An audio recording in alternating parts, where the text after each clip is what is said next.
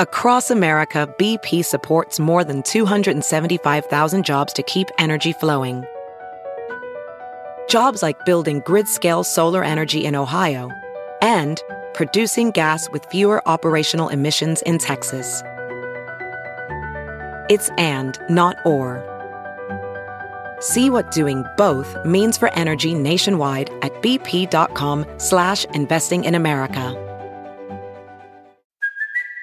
It's Kaley Cuoco for Priceline. Ready to go to your happy place for a happy price? Well, why didn't you say so? Just download the Priceline app right now and save up to 60% on hotels. So whether it's Cousin Kevin's Kazoo concert in Kansas City, go Kevin, or Becky's Bachelorette Bash in Bermuda, you never have to miss a trip ever again. So download the Priceline app today. Your savings are waiting Go to your happy place for a happy price.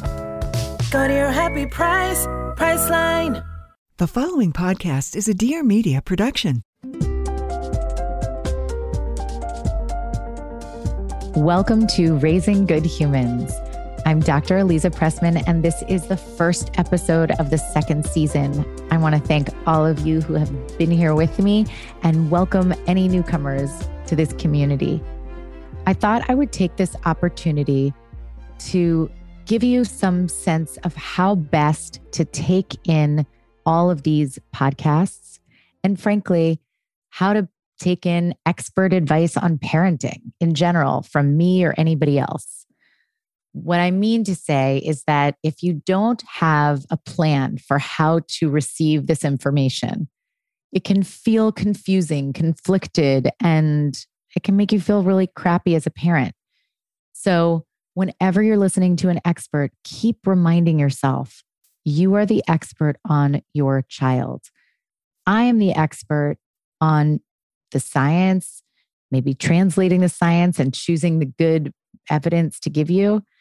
And I try to give you a practical approach as well. And these are all very useful things to have in your pocket in your toolkit, but only if you remind yourself to never think that any so called expert is more expert on your child than you are. So, the ideal scenario is that you use the experts that you feel are trustworthy and are aligned with what your parenting beliefs are to help inspire your parenting, help support your parenting, help give you tools, but that you remain confident that you are the expert on your child. With that in mind, here are a few things to take into account when you're listening to these episodes. And I think these also are good overall parenting North Stars. The first is think about the experience you had being parented because your child's experience being parented by you is absolutely influenced by your experience. And if you've come to terms with your experience being parented, even better, because then you're not bringing your baggage into the new relationship. You've come to terms with it. You've decided what you're going to keep and what you're throwing out. And you will give yourself more compassion as a parent. So, there are three parenting styles that are kind of looked at, particularly in the United States and in Western cultures. There's also lots of research across many cultures, but I want to emphasize that so much of child development research and science is really done in the context of Western research. And it's important to know that so that if you are not coming from that place, you take it with a grain of salt or a billion grains of salt because it may not actually feel right for the community that you live in. Or it may feel right, but it doesn't feel consistent with the folks that you're with. So you always want to think about parenting style and then recognize what feels best for you and think about your environment. The three parenting styles are authoritative, authoritarian, and permissive. There's a fourth neglectful. Neglectful parents are not listening to a podcast called Raising Good Humans. Usually, parenting style is measured on two dimensions sensitivity and demandingness, what's called demandingness. You can also think of it as boundaries, expectations, kind of what your rules are. Now, for parents who are more permissive, they tend to be highly sensitive caregivers, really sometimes might even consider themselves best friend parents. The thing is, they are very low in demandingness. It's really easy for them to be sensitive. It's really hard for them to set boundaries. Part of that may be, again, because they were raised that way. Part of it may be because it's uncomfortable for those parents to set boundaries, to have demands, because it can dysregulate your kids sometimes, put them into a place of feeling unhappy. And we don't like our kids to be unhappy and sometimes need to fix that in our minds. So if you think you're a permissive parent, it means maybe you want to work a little bit more on setting up clear demands and expectations and give yourself a pat on the back for your sensitivity. And when it comes to the other side of that, there are parents who are more authoritarian. Those are because I said so parents. They tend to have very low sensitivity, but really high demandingness. So they've got the expectations in check. They are very clear with their kids on boundaries. They're super clear in containing and having rules, but they lack sensitivity. Now, the problem with that is that when you have, because I said so, parents, you may end up with kids who lie to you because they know they're going to get in trouble and they don't want to get in trouble. You may be one of those kids if you think about your own parenting experience. And in the middle of that, the sort of gold standard in developmental research is what's called authoritative parenting. That's really sensitive and also highly demanding. It's just that your demands are appropriate for your child's age and temperament and family structure and environment, larger environment that you're in. Kids who have parents who are authoritative in that balanced approach tend to do a little bit better in dimensions of mental health and actually in cognitive development. So, both how they do in school and how they do in life. That's not to say that if you did not have parents who approached parenting in that way, that you're not doing well in life and didn't do well in school. You might have been awesome. Mean, you're probably fantastic. It just means that there are some spots that you want to work on. Now, I say this, but I, I want to also I want to also say that it might look different depending on your personality and your family and your cultural background. So for example, you might be married to someone whose parents seem really authoritarian. They seem like yellers. Everybody's just screaming at each other all the time and it just feels chaotic. But for your partner, that household made sense to them because the rules were very clear, but the parents were very sensitive. They just have a more yelly way of being. So you might accidentally think those are authoritarian parents, but actually, it was a totally warm household with high demands and sensitivity just looked different than what you perceive of as sensitive and demanding. So part of it is also getting to know the different ways that the same kind of parenting can present itself.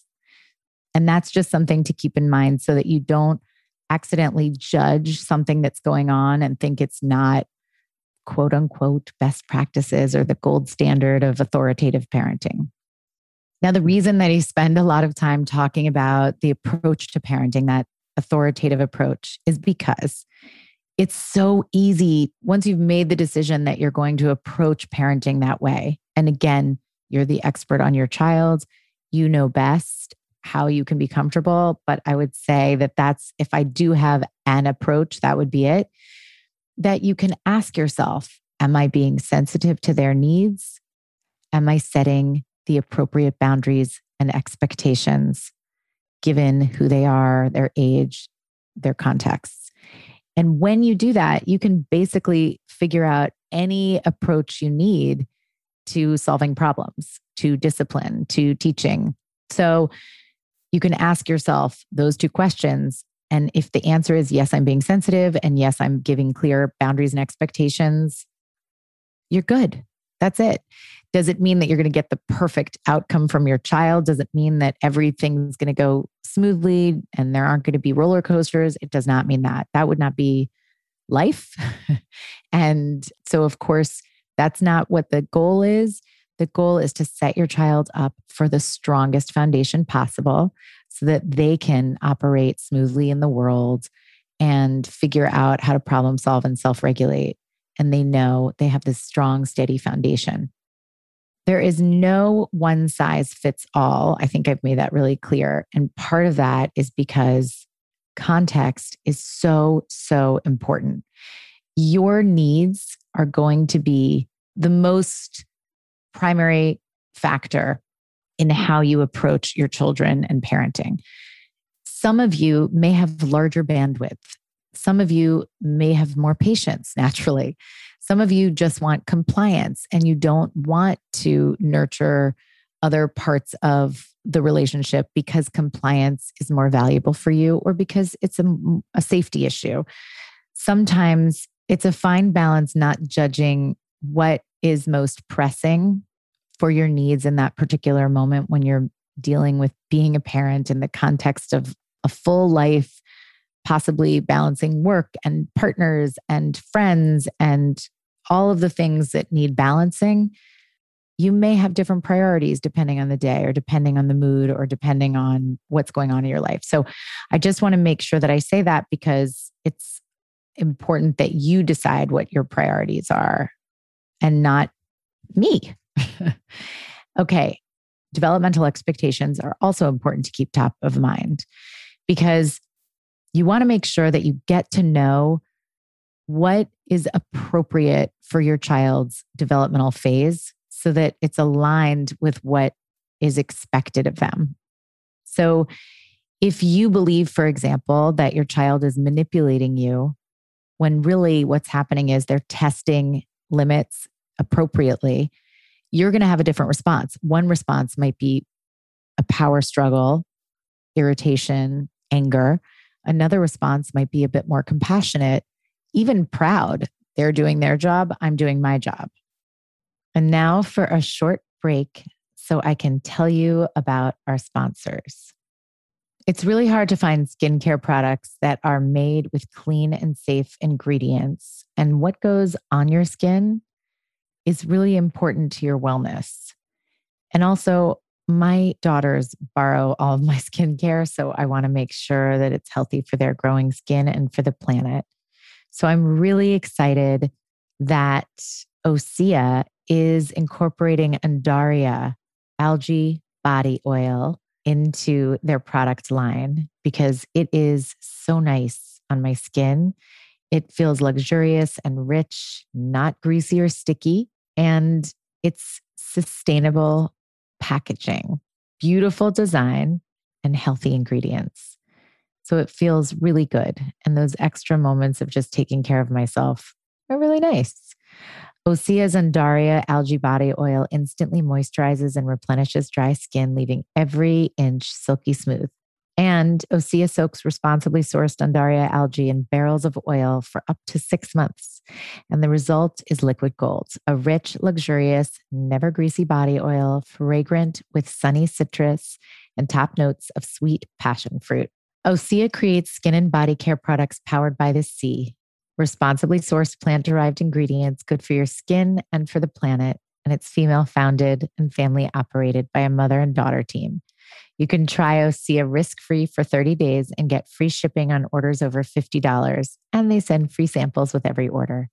And get 10% off your first order with my promo code HUMANS, H U M A N S, at OseaMalibu.com. That's 10% off with the code HUMANS at Osea Malibu, O S E A M A L I B U dot com. At Ancient Nutrition, they have one goal to transform the health of every individual on the planet. That's all. That drives them to create whole food nutritional products made with real ingredients for real results that you can see and feel. Every product they create is rooted in tradition and supported by science.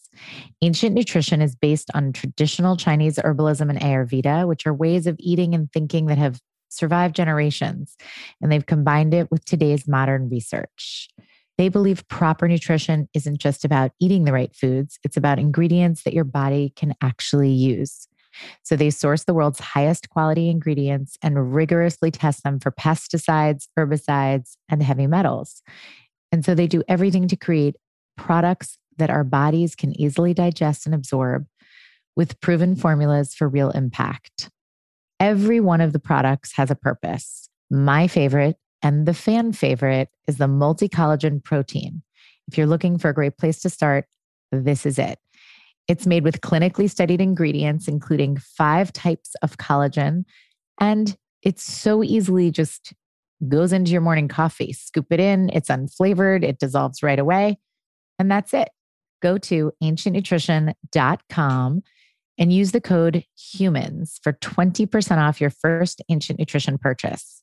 If you're looking to revitalize your joints, skin, and hair, do it with clinically studied ingredients. Use code HUMANS for 20% off at store.draxe.com. Summer is here. Why not gift your young innovators with super cool STEAM projects to celebrate the end of the school year and the beginning of summer freedom? With a KiwiCo subscription, your child gets a new crate full of fun science and art projects every month. For trailblazing toddlers to more experienced explorers and every stage in between we made kaleidoscopes, kind of an art slash science project. So it feeds the need to create this cool, meticulous design. And also, you have this light show at the end. So, if you want to cultivate your child's creativity and curiosity with new hands on products every month, get KiwiCo. First of all, they'll explore new worlds, rediscover familiar ones, and they can do it all from home.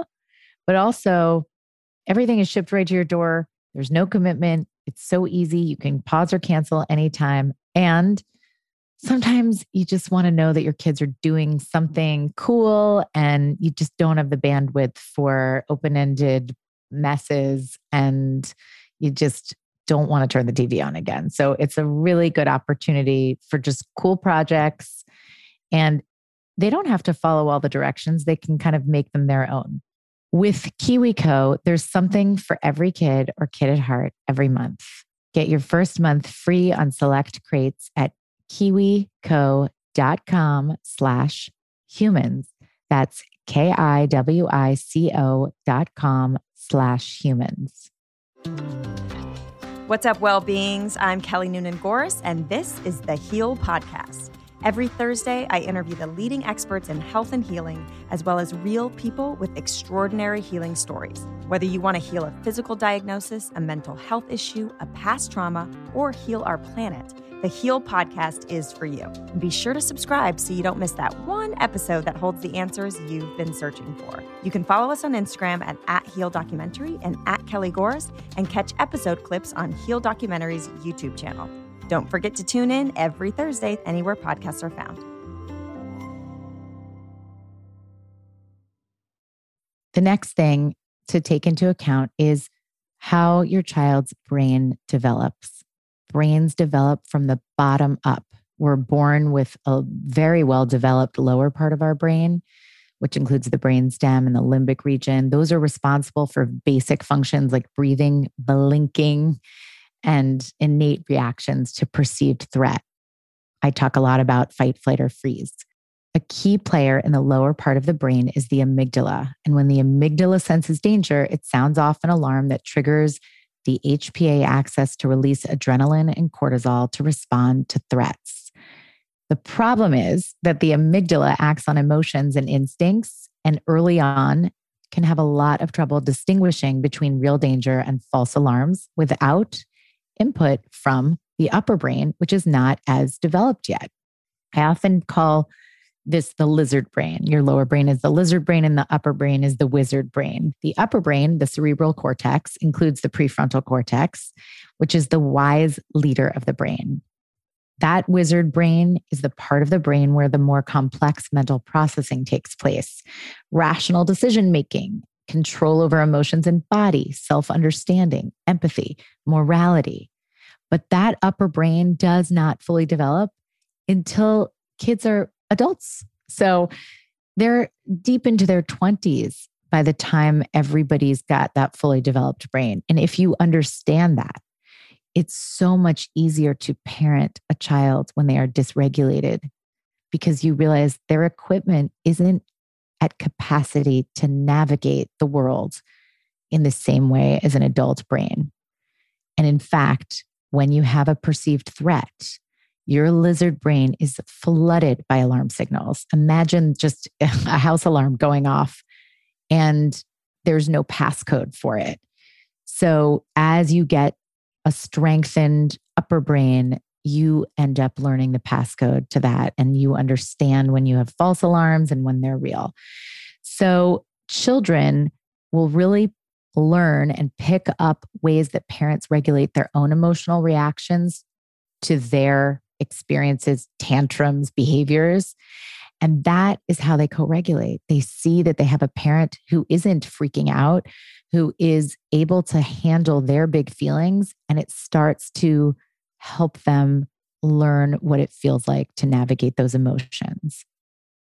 There's so much evidence that the presence of a calm adult who remains present and available during a child's full range of emotions helps them become self regulated humans. It's a lot of work, and it doesn't mean that you have to be calm at all times. It's just that it's an intention, it's a goal to be calm in the face of the storm of your child. With the repeated experiences of having that adult presence during your emotional storms, the brain wires itself to self regulate over time.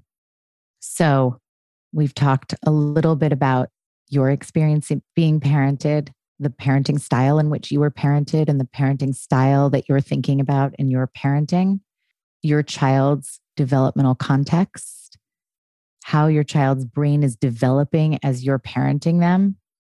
And finally, it's important to keep in mind that you do not need to get this right all the time this is one of those things where good enough is actually better than perfect because we know that the repeated experiences of small ruptures and then the repairs between parent and child help that child believe in the strength of their relationship. So that's so important because when you listen to all of these podcasts, I want you to be inspired. I want you to have tools, but I don't want you to think that when you don't use those tools or when you blow it, that somehow your kids aren't going to be okay. You want to get it right. I respect that. I'm with you. I'm a mother. You also want to go easy on yourself and have compassion. You're doing the work, your intention is there. Sometimes it's going to be awesome and you're going to feel like, you know what? I've really got this parenting thing down. And sometimes you're going to feel crappy.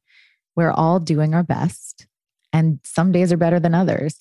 And the key is that on balance, your children feel deeply loved, safe and secure, protected, and also a growing sense of autonomy, that they are able to be competent at the things they have practiced, at the things that are age appropriate, that they are not overprotected or underprotected, that balanced approach is my hope for the lens that you would look at everything.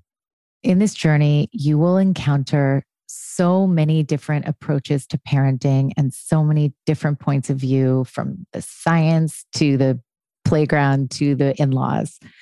I encourage you to pull whatever feels right for you, use whatever tools in your toolkit make sense for the moment that you're experiencing and the intentions that you have and throw the rest out. And finally, I highly recommend creating your own personal mission statement for you as a parent or you and your partner as parents.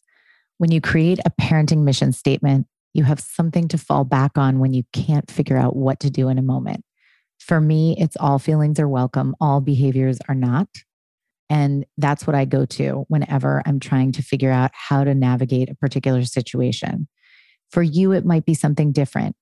It makes sense to sit down with your partner or yourself or your village and figure out what is your parenting mission statement. And if you hear something that doesn't align with it, throw it out or be open to change. Finally, as your kids get older, you can have a family mission statement, which may or may not be linked with your parenting mission statement. That's a separate thing that is more about what are your hopes, dreams, and values that you want to emphasize in this household? And what are the things that you need to do to make sure that those are the primary values in your house? It starts with a parenting mission statement and then it evolves into a family mission statement. Start with your own, work your way towards your partner if you have one, and coming up together with something that works for both of you. And then finally, on a broader level, you can think about the most important values that you hold dear and what you think your grown child would look back on and say, these were the most important four things that my parents wanted to encourage in me. And make those your family mission statement. If you have older children, it's such a blast to do it with them because they may teach you something you didn't realize was a huge value of yours, but in fact, it's really informed their childhood. And if you agree with it, fantastic. If you disagree with it and you wish it were not the case, it might be time to look at some of the parenting choices that you're making and reevaluate if they're aligned with what you were hoping your child was picking up on. I hope this gives you some sense of how to approach each episode and not just each podcast episode, each Instagram post, and any experts that you follow, read about, learn about to inform your parenting.